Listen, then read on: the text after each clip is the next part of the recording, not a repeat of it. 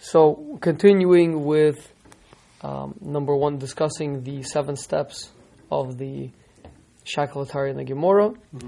Um, so, as we spoke out last time, the Bala Memra is the one that somewhere or another introduces a Chiddush to us, and that's very important because if everything he's saying sounds to us obvious, then we're missing the point, right? There's got to be a Chiddush here. It cannot be Pashut. If it ever is, the, then the Gemara will right away ask Pshita. Obvious. It's obvious what you're saying. We don't need to be told that. And so once there is a Chiddush, then of course we're going to attack it. We're going to ask about it. We're going to say, who says? Right? It's a Chiddush. Nobody said it until now. Right? So um, the the Bala Memra, he's kind of, uh, no matter what he does, he, he's going to be attacked. If he says something that's obvious, we're going to say Pshita. If he says something that's a Chiddush, we're going to say Mechetesi. Who says? um, and then he's going to defend, defend himself. That's that's what happens when you, you want to try and introduce new things to Yiddishkeit, right? It's not going to be easy. Okay, so the, the Baal Meimer being a creator of new halacha, right? So he's going to have to be ready to defend his ground. Is that the whole point that it has to be difficult because thing, new things naturally do not come about? It doesn't exist. Yes, it's not. You're trying to create something. You can try to create something which is not. Uh, until now, everything's been fine without you saying that, right? So, so, uh, so now, now gonna, you, you're going to be challenging the status quo. You're revolutionary, Mm-hmm. right? Albert Einstein will have to. Um, let's let's say better, Avram Avinu. Well, I mean, I'm saying in terms of right. Okay, having some Yeah. brand new uh, idea and concept. Avinu, Yes. monotheism, bringing monotheism to the world, right? That's That's- pretty, That's pretty big. Pretty pro, unheard pro, of, yeah. pro, pro, he's the he's the he's the he's the ultimate activist, right? He's the he's the one he's the Baal Meimer. He's the one going out being mechadish. Boom. Now Yitzhak Avinu he doesn't have to say it's too much to say. right. He's he's just working on what Avram Avinu said, working it out, grinding it in himself, right? Doesn't not not, not, a major revolutionary. Mhm. So different different stages, right? So first you go through an expansion. That's the Bala Memra. What's going to happen after the expansion? The There's going to have to be a contraction. okay, but like, wh- why does there have to be a contraction after the expansion? Because the expansion, almost by definition, is usually um, uncontrolled. Right? Initially, when you hear them, like, boom! Right? You ever hear a Dvar Torah and you like, unbelievable! This is like, this is like, all of Yiddishkeit is now different. Like, this, from now on, that's it. You know, like, this is, this is the Vort, this Dvar Torah, it defines all of Yiddishkeit. Mm-hmm. Okay. right? And then and then you speak to me and they say to you, wait, hold hold on, right? Uh, not so. At first, that's not exactly what he meant. He only meant in a particular situation, limited by by a number of different factors, right?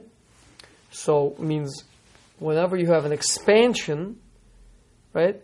Then there's going to have to be a little bit of a counterforce, a little bit of a pushback, to help you find the actual true, you know, the true place of it. You're saying Right. channeling it? Um, mm, channeling it, okay, channeling it. Uh, I like to. Uh, I'm still going to use my my. I understand why you're saying channeling. I'm still going to use my expression of for it to find its place in the context, in the greater context of everything else. Okay. Yeah, because the, the Baal Meimer is saying one thing. So when he's saying it, he says this one thing. It's without context. So he's not. We're not talking about other mitzvahs and other situations and other limitations.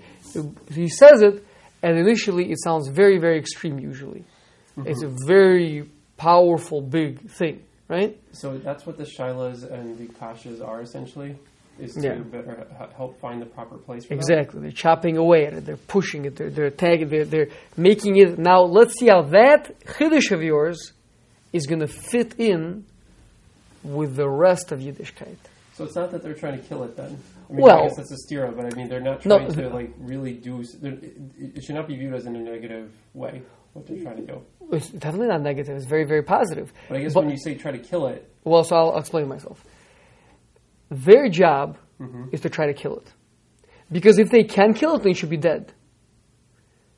If, if it's killable, right, then then then then it shouldn't be. So they have to try their hardest. Their obligation is to try their hardest to try to kill it. But when they won't manage to kill it, then we know for certainty that it's strong, that, it, that, it's, that it's robust, that it's true. Mm-hmm.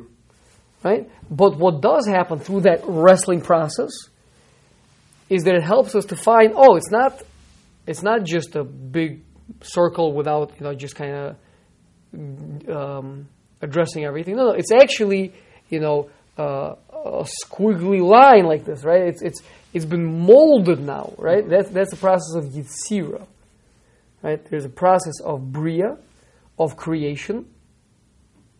Creation is Yesh Me'ayin. Bereshit Bara Elokim, right? Hashem created, boom, mm-hmm. the Big Bang, poof, right? But then that's yet without form. Then you have to exert pressure, force, contraction to mold what's here into something that's functional, something that can work with other things. Okay. That's Yitzir, that's narrowing. Mm-hmm. That's the power of Yitzchak now. Right? If before we were talking about Avram Avinu, the the um, active, the, uh, the activist, right? Now we're going to have to pull back, limit it, help it find its place, and help it understand what it is and what it's not. Right. That's actually, again, as a side point, why I feel like right now what we're going through is that Hashem's molding us in a more Could be. efficient way than he has previously. Could be. Yeah. Anyway. Yeah. To be continued that conversation. Um, okay, so that so that is the so the, the shaklavataria, right? Although the the makshin is out to kill the memra, right?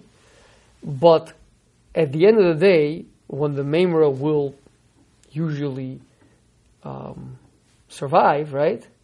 If it's going to come out, very often it's going to come out altered, changed, not the way we initially understood it, and usually in a more limited fashion than we usually understood it. Is it still attributed to the original Bala Mimra? Yeah. So either that's what he meant all along, or you know he, he might have to readjust his stance partially. Mm-hmm. But the all the people that were asking the questions, they don't necessarily get credit in terms of what the end result is. Well, they help to bring it out, to, to, to help it, to help form it, right? So he's the one that the, that created it, so to speak. He was one of the bria, Mm-hmm. but they helped. They participated. They were the external forces that pushed on it. Uh, that's called the yitzira, right? Okay. Which, by the way, is interesting. Um, the uh, the the first Rebbe of Chabad, Baal HaTanya, so he is quoted as saying that if not for the opposition of the Vilna Gaon against Hasidus, Hasidus would have never survived. Really? It would have been exactly what we're saying, this explosion, right? Hmm. Boom! And they were, it, was, it, was, it was a movement that was out of control. Wow. It was expanding in such a way they were, they were neglecting halacha. They were, they were not, you know, not shomer things. It was, it was, uh, you know, this, uh, this, uh, you know, very powerful movement, but it was not controlled. And the opposition of the Vilna Gaon that made them, you know, held, that held them accountable, basically, if they would be in defiance of the of the Talmud or you know or of the Minhagim, etc. That kind of you know um, formed them and gave them boundaries within which they could still be Hasidim, but now within the greater context of being from Yidden. That's amazing perspective. Yeah. So it's uh, and again, you know, at the time, right? While the struggle was happening, so that you know, so the the Vilna Gaon had real concerns that this was this was going to be a disaster. This thing, so he was really out to stomp it out. Mm-hmm. But you know, 50 years later already, when, when Tanya was much younger. So 50 years later, 100 years later, uh, however much later it was, looking back at it, That's that's that, that's actually what helped us survive. So to you know with a mamer, if you just let the mamer slide, right, you just let it go as you hear it, mm-hmm. so then it wouldn't work with the rest of Shas. So it's the makshin that really helps us to find the true place of the mamer. With the idea being that we only want to be able to bring up emes when it comes to Judaism, Hundred percent. because anything that's not is something that's usher, essentially. Right. Okay. Yeah. Oh. Okay. That, So- that's actually a much better perspective than I have on, on Gemara and like why there is so much back and forth. Good. Okay, wonderful. Uh, now, we we brought up three potential moves that are going to happen um, in this. You know, once a mamer comes up, right? Again, like we said, maybe once in a blue moon you have a raya for, for, for what for a mamer, right? But that would, that would be very unusual. Mm-hmm. So usually, uh, usually it's going to be either kasha or stira.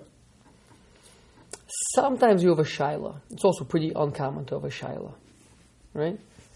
Shaila is I'm not I'm not telling you. I'm just asking for further clarification or for some information or whatever that may be. Um, you know, so let's let's put that one to the side, right? So the main meat of the of what we're working with in the Gemara is the, is either the kasha or the stira So most of the time it would be a kasha following the memra, or a stira.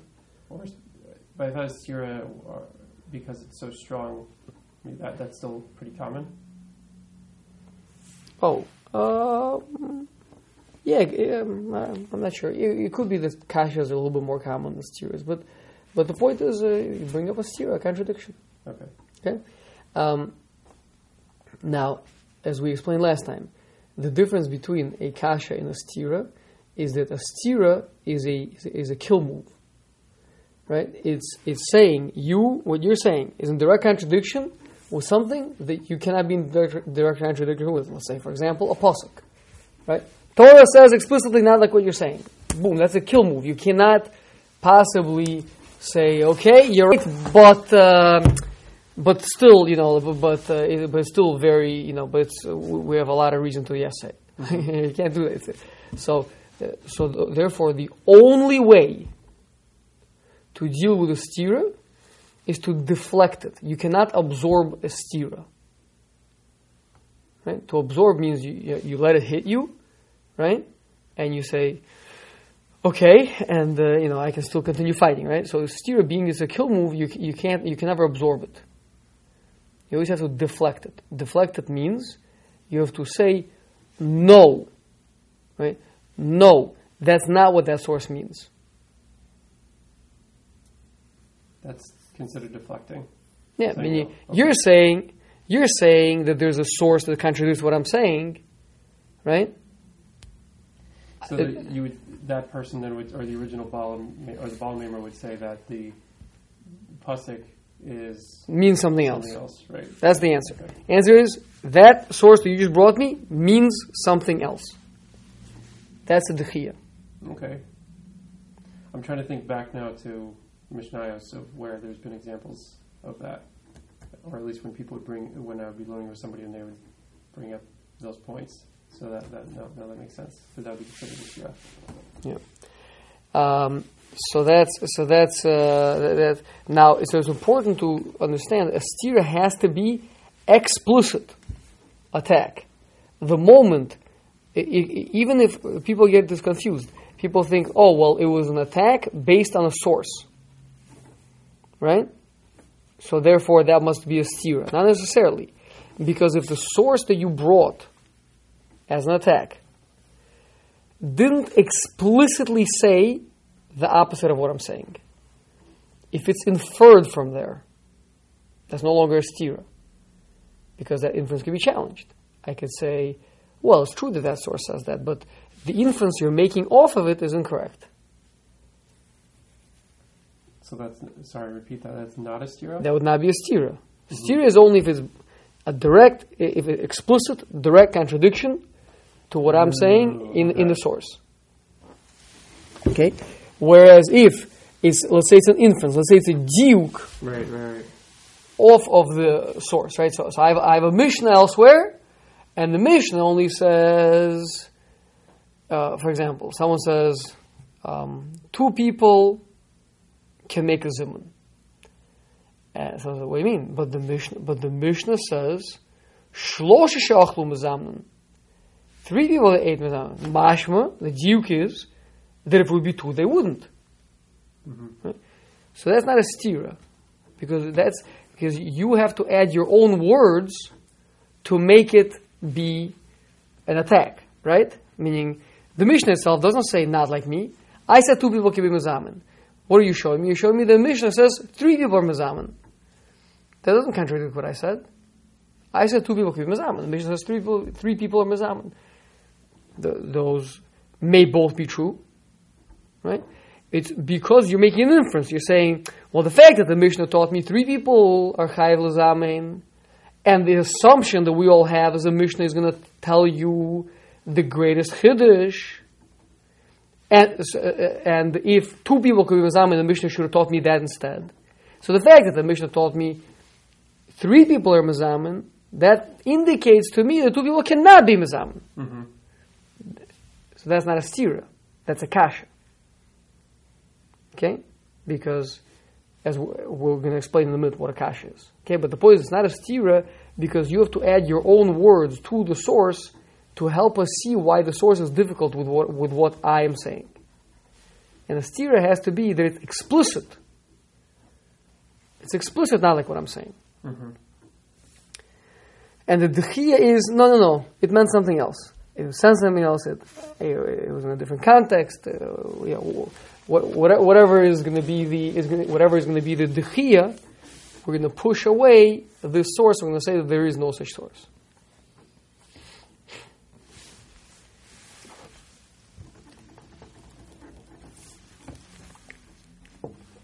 Okay. Okay. So now, uh, and now for the for kashas. Kashas are difficulties. Difficulties. There are many difficulties. Yosef, do you have any difficulties in your life? One or two. Okay. Does that mean that you're not alive? Chas v'shalom. You're alive, right? Right. Your difficulties. Life, life is full of difficulties. Yes. Um, truth can be difficult sometimes, right? Yes.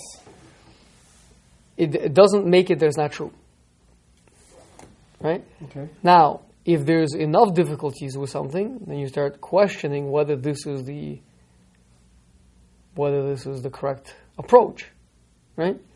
So difficulties are issues that are brought up, and so difficulties therefore can be dealt with in a number of ways.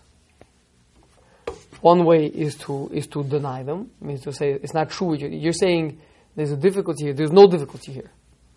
That there's, a, there's also a deflection, right? But another, but there, there's also always a possibility to absorb it. To say, yeah, it's difficult. I agree. It's difficult, but I do have a way to deal with it. Yeah.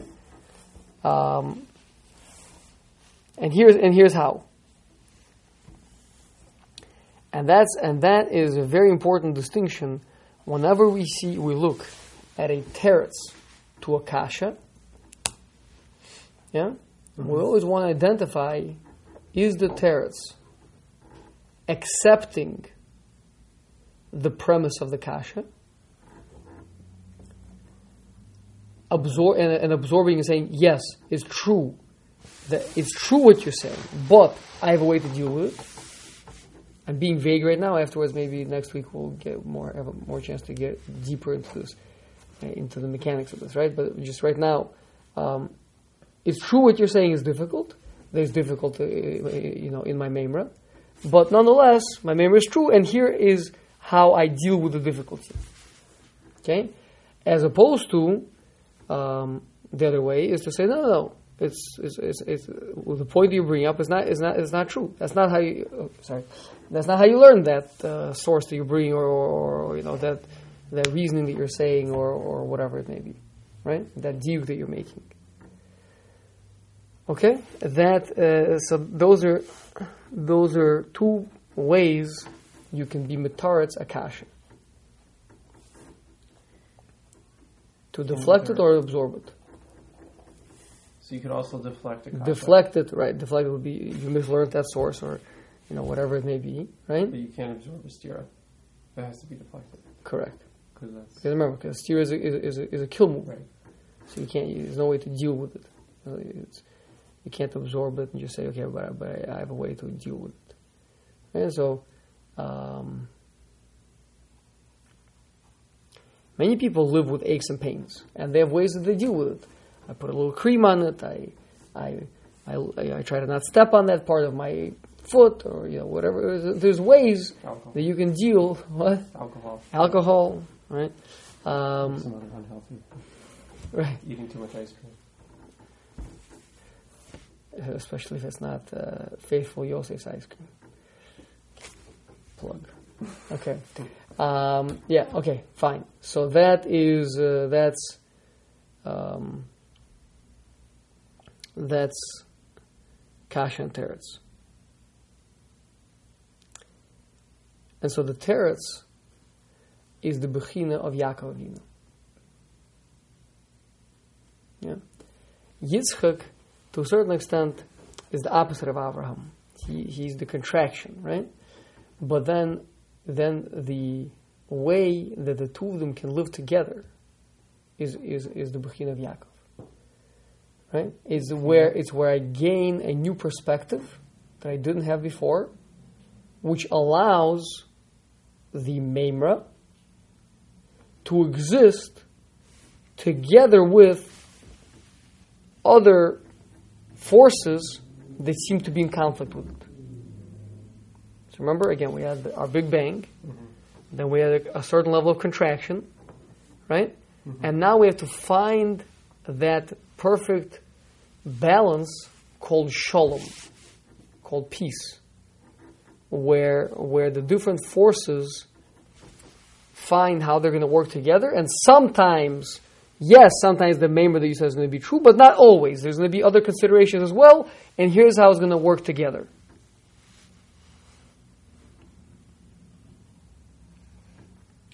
So Yitzchak is a kasha, Yeah, and he could also be a shaila or more kasha. Uh, again, uh, Shaila is just Shaila is usually some sort of a setup for for, for a kasha or a tira. Mm-hmm. Yeah. Uh, I mean, we're not dealing with uh, with school children over here, right? I mean, it's just uh, asking for more information. If the Balamamer really felt you needed that information, he would have given it to you, right?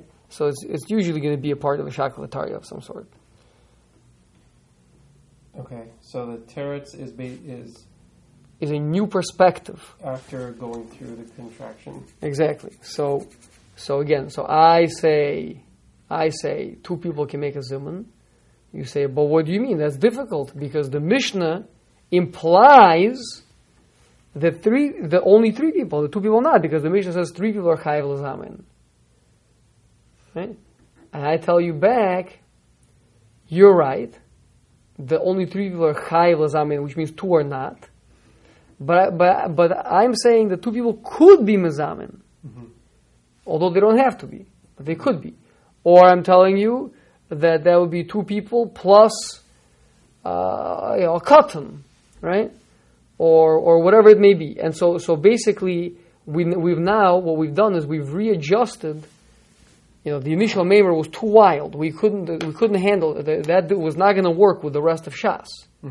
Right? Boom! That Maimer, when that Maimer went off, people like, you know, dropped onto the tables. They thought, they thought it was an explosion, right? And then, so, and then now, through the kashas, we narrowed it down, and now it finds its place with the teretz.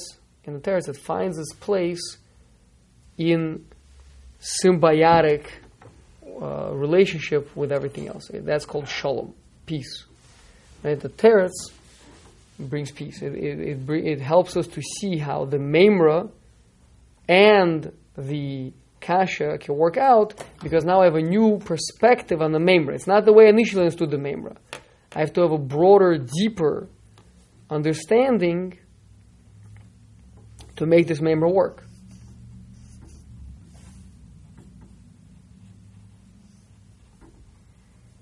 And that's the midah of Yaakov.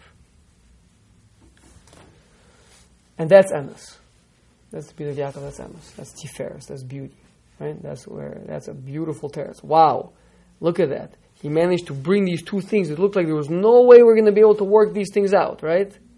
And it was this beautiful lumdus that helps me get a whole new perspective how the things are working, and now it all works out.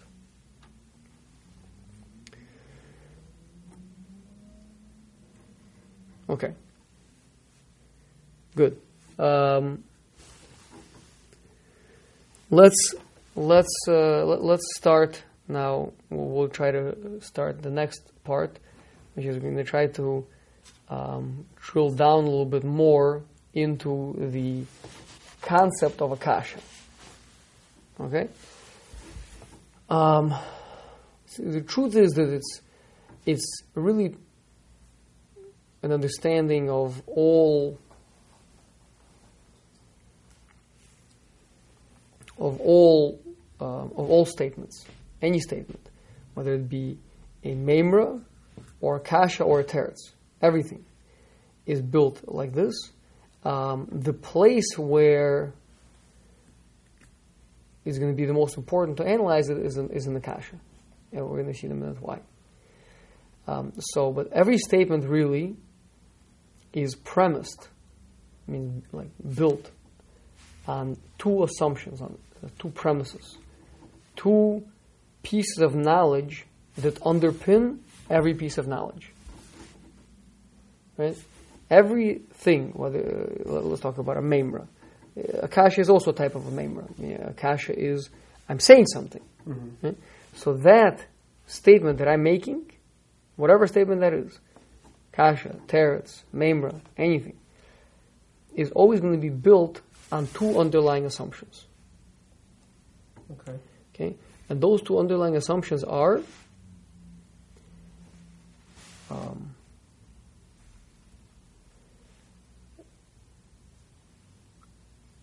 an understanding of a general principle, of a general rule, and an understanding of how that rule applies to over here to our situation. Those are the two assumptions for. Those are two premises. Two premise. Let's let's not talk about questions right now. We'll see the play out questions soon. Let's talk about a memra. Let's talk about a memra, right? So I'm going to make a statement. Mm-hmm. Okay. Um, Torah is good. So, in order for us to, uh, how, how, did I make that statement? So, what I did is, um, I, I, made an equation. I said Torah equals good. That's what I did, right? Torah is good. Torah equals good. Now, um, in order to make that statement, really, I have to have some sort of a working definition of what good is. Okay. If I have no working definition of what good means, then I can't possibly make that statement. Torah is good.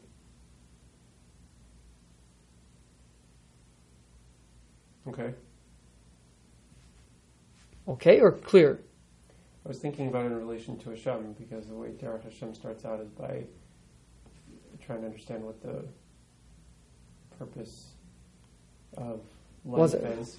Hold on a second. It'll apply to all those things, but I don't want to get confused. We, we don't want to go well, So I'm, I'm Let's talk about a very simple statement. I understand. So I, am trying to understand if that's the same logic that's used in that situation because he doesn't go into that. The, the, Ramchal doesn't go into that in detail. He basically says that, well, if we say that Hashem created the world and Hashem is only going to create the world for good, then we have to assume that Hashem is good, based on that logic.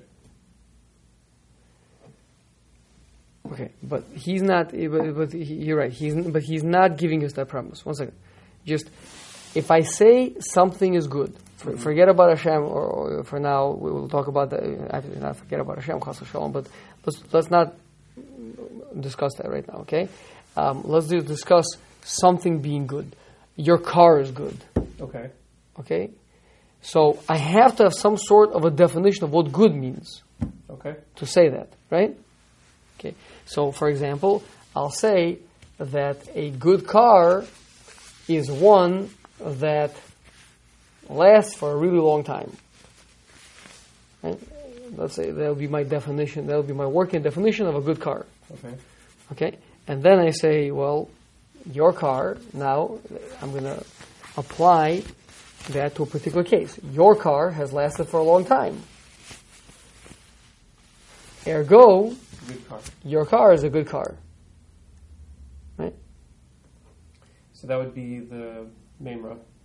So the Maimer was uh, that your car is a good car. Right. That was premised on two things a general definition of what a good car is. Mm-hmm.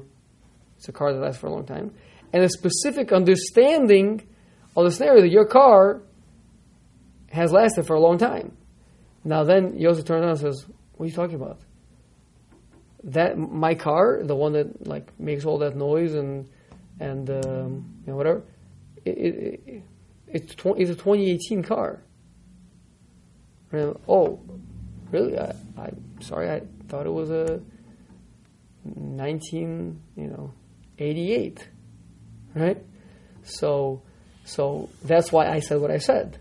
I thought that it was a 1988 car. So, so the thing is, uh, the thing has been around for over 30 years, 32 years, right? So I have a de- working definition that a car that lasts for a long time is a good car, and I thought that your car is 32 years old, which in my book is a, is a long time. So therefore, I said you a, your car is a good car. But so there's two potential ways that you could argue on my statement that your car is a good car. You could either tell me what you're you talking about. There's a 2018 car, right?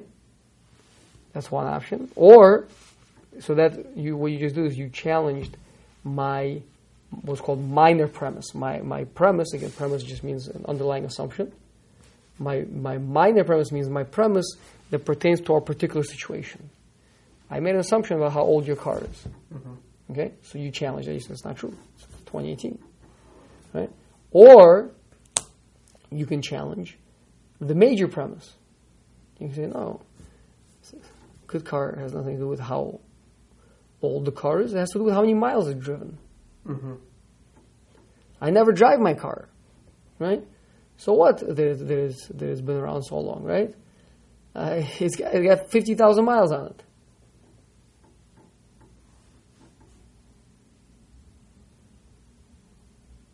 Yeah. So that was a that was a real life example. So we'll bring back to the Torah. The Torah is good. Well, define good, right? So if you want to make a statement, Torah is good, you have to have a definition of good. Good is something that is royal mitzvahs. It's fit to exist. It is the correct thing. It is something that, that is the the proper thing to exist. Ah, okay. Right. And I believe, and the Torah is something that is the proper thing to exist. It is truth. Truth is the ultimate existence. Uh, nothing bends the truth. Right? I mean, ultimate existence besides Hashem. Torah is an expression from Hashem. Right? It says will. Um, okay. So then, if your definition of good is something that exists, that lasts forever, or that lasts, right? That uh, has a kiyum, and the Torah, second assumption, second premise is that the Torah is something that has kiyum. It's the truth. The truth, you, no matter how many nuclear missiles you shoot at it, the truth is still unchanged, right? Mm-hmm. So then, so then the Torah is good. But if somebody else thinks that good is what tingles their taste buds, and they come over, they lick the Torah, and say, "Hey, you told me the Torah was good," and I licked it, and it just tasted like parchment. So, the the the, the Memra is that the Torah is good, right? Yes, Okay. that's premised on a general premise and a specific premise, or major premise, minor premise. Major premise is that things that have a continuity, Right. that have Those a solid existence, are- that's what's are good is. That's Uh-huh. what's good. And the minor premise is that the Torah is uh, has this unshakable, un- unshakable uh, reality to it. It's an absolute reality. Therefore, the Torah is good.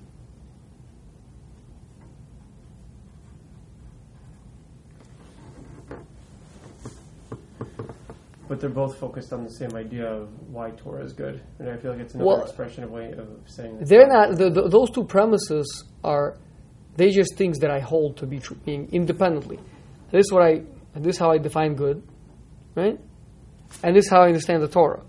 Now, so that when I bring the two of them together, the two of them together give birth to a third thing called my memra, called my statement, which is that the Torah is good. Right? So I have these two premises. I have my general premise, a generally held knowledge, uh, a belief about many things. What is good? Then I bring that belief to bear on a particular item, mm-hmm. and I analyze it. Does it fit? Does it fit this general criteria? And if it does, then I generate a new thing. This item is good. Mm-hmm. Yeah.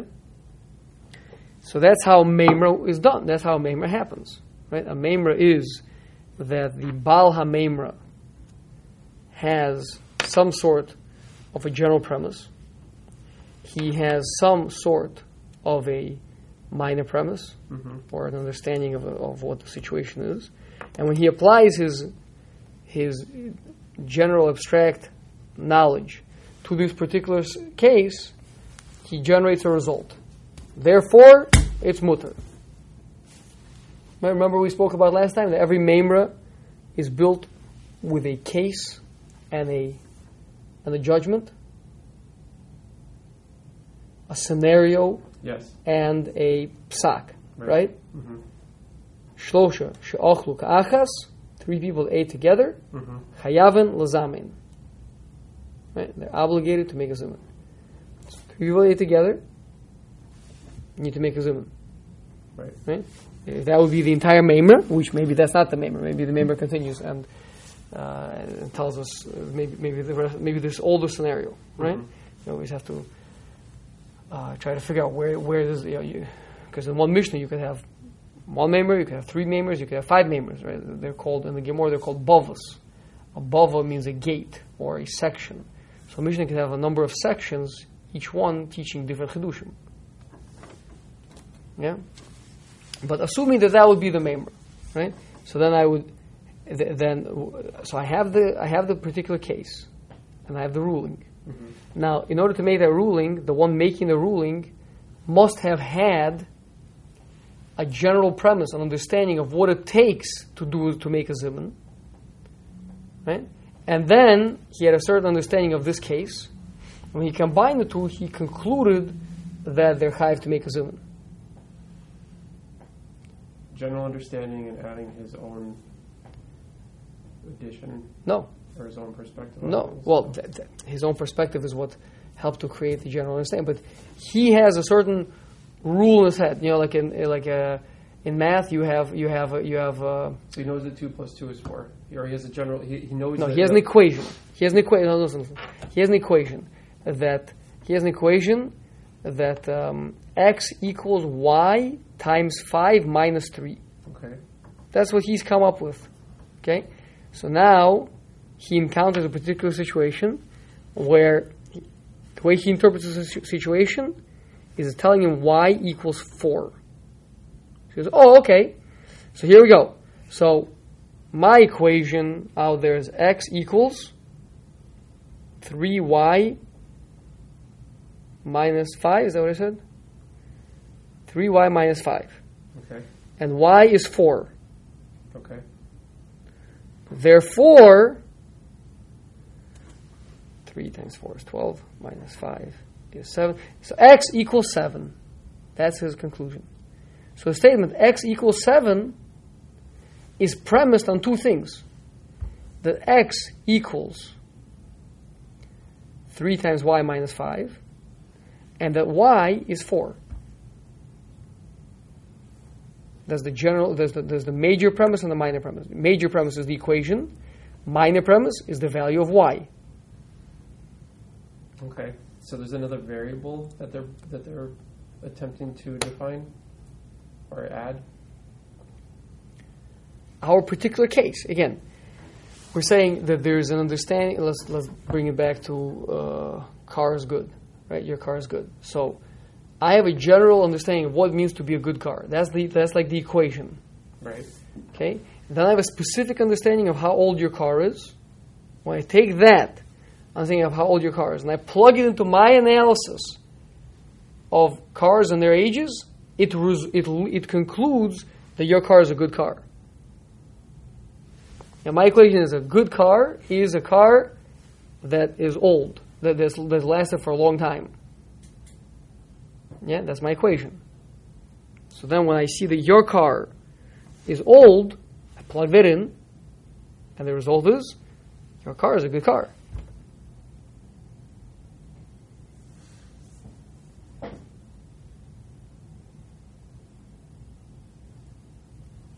I, I think I get it. I'm just trying to understand exactly like how to define it for my own knowledge.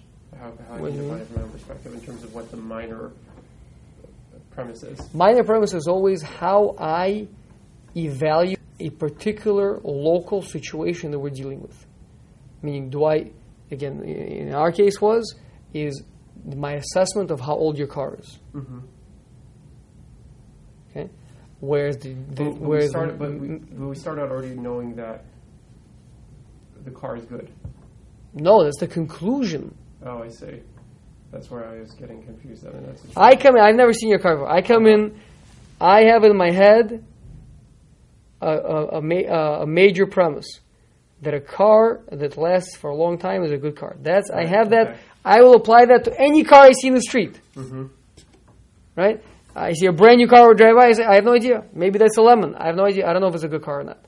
I see an old car driving. Oh, psh, that's a good car. Look at that. That car has been driving around for 50 years. That's a good car. Mm-hmm. Right? So then, now, with this um, major premise that I have in my head, Mm-hmm. I walk up to your car. Now, if I haven't yet decided how old your car is, I have nothing to say about whether your car is a good car or not. It's only when I make a second premise, a minor premise, and I say, this is an old car. Okay. Then I combine the minor premise with the major premise, and those two, that's the father and the mother. The major premise is the father. He's the general rule. He's the general all-encompassing rule. Cars that last for a long time are good cars. The mother is a specific, hands-on, nitty-gritty assessment of the situation right here in front of us. This car is an old car. Okay? Those two together give birth to the child, which is this is a good car.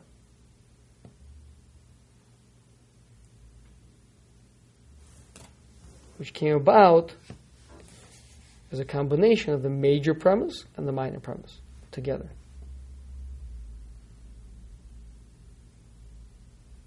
Okay. Okay means not really? Better than before, but I think that it's something that I need to at least say out a couple of times and attempt to fully internalize. Hundred percent. So we're going to get lots of practice with this, right? Mhm. So now comes the. Uh, I told you that really every statement is premised on two premises. Every premise is Every statement every, is premised on two premises. every statement is premised on two premises. Right. Yes, that's going to be the minor, the major, and the minor. Exactly. Right. The father and the mother. Right. Right? Every person in the world had a father and a mother. hmm And if there's someone that's saying there was just a mother without a father and there was a divine thing, probably there was a father who just preferred to be unnamed.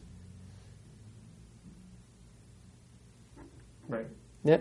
Okay. So, um, so that means, for example, right? For example, let's let's go back to your car. I had a major premise that any car that's been around for a long time is a good car. hmm Then I walked over and I analyzed your car, and I said, "This car's been around for a long time." Now that statement, "This car is an old car," that statement. That's also just like the statement, "This is a good car," is going to be premised on two statements. My statement of "This is an old car" is really also premised on two premises, right? Define old and then tell me how old you think that car is. Mm-hmm. Right? Depends if what you consider old. Compared to the sequoia trees, you know, in, in Yosemite, this is, that's not an old car. Mm-hmm. Right? So you say, oh, no. no. What I mean is, any car that's older than 20 years is an old car. Okay? And now, and how old do you think that car is? Well, I, I think that that car is 22 years old. Okay, then that, then the assessment is this is an old car. Right? So you see, every person had a father and a mother. Every statement comes from a general premise and a minor premise, uh, a major premise and a minor premise. Mm-hmm. or general and specific. As I keep I keep mixing up the terms. It's either you can call it major premise, minor premise, you can call it general premise and specific premise, which might be better when comparing to father and mother because um, major and minor sounds like one of them is more important, whereas general and specific are just different Mm-hmm. And we wouldn't want to uh, offend any of the Eishes Chayils. Okay, so um, so therefore, so now that th- we've been using until now maimers, basically. This is a good car. The Torah is good, right? Whatever. Um, but the truth is, it applies equally to every statement, every single statement. Just like every person has a father and mother, every statement is built on two premises: general and specific. Okay, so and and and uh, kashas are like that also, and terutzim are like that also. Everything. Okay. So now, why did I tell you specifically? Usually, we're going to be looking for these things in the kasha. Answer is because in the memra, you're almost never going to see what those premises are. Since a memra is coming out of the blue, it's a, it's a yesh it's a boom, it's a creation, right? So hard for me to know where he's coming from. I can guess, but I can't really know. Okay? A kasha has something coming before it and it has something coming after it. So it's easier to see you know the premises that are there. And to a certain extent, Abraham is considered to have not had parents. Right? Terach, even before, uh, you know, even while Terach was alive, Hashem said to Avram, "You can consider him dead. You're, you're not really from him." Right? When you, when you look at Avram, you don't really see where he's where where he came from. You look at Yitzchak, you can tell where he came from. Mm-hmm. Yeah. So so the point is that the that and, and then in the teretz, it's not going to be so important what the premises are. It's going to be a lot less important. You'll see, you'll see an experiment. We'll, we'll, we'll, we'll do some cases. You, you'll understand. But in the kasha, it becomes crucially important to understand what the kasha is built on because those two premises that the kasha is built on, the teretz will always knock out one of those two premises. General is specific. And this is where we've been driving at the whole time. Okay? Being that the kasha, like everything else in life, is built on two premises general and specific. Yeah? The only way that you will ever knock it out, knock it away, push it, absorb it, however you want to say it, yeah? is by challenging one of those two premises.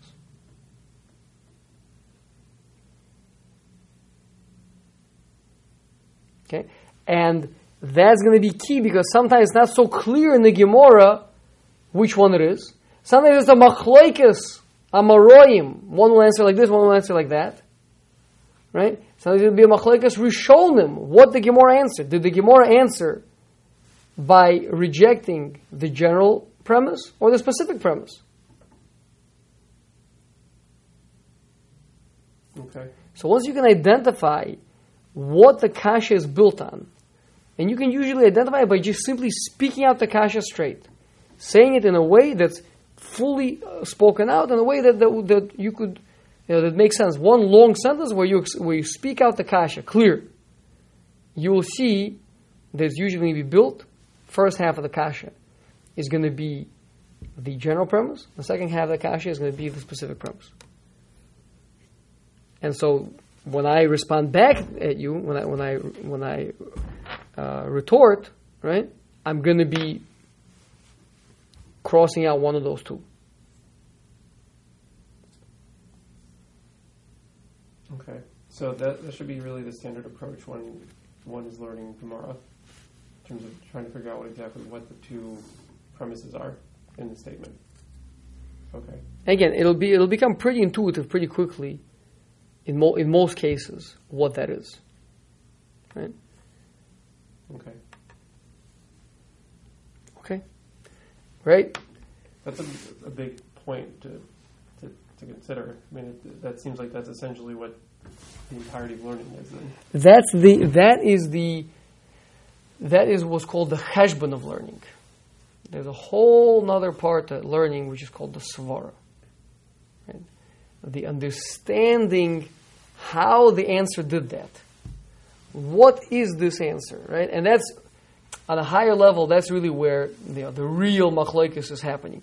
But first, just to get the nuts and the bolts. This is what we're doing right now. We're talking about the nuts and the bolts, which is in which is in the what was called the cheshbon of the sugya. Cheshbon means the you know the the technical steps that are happening.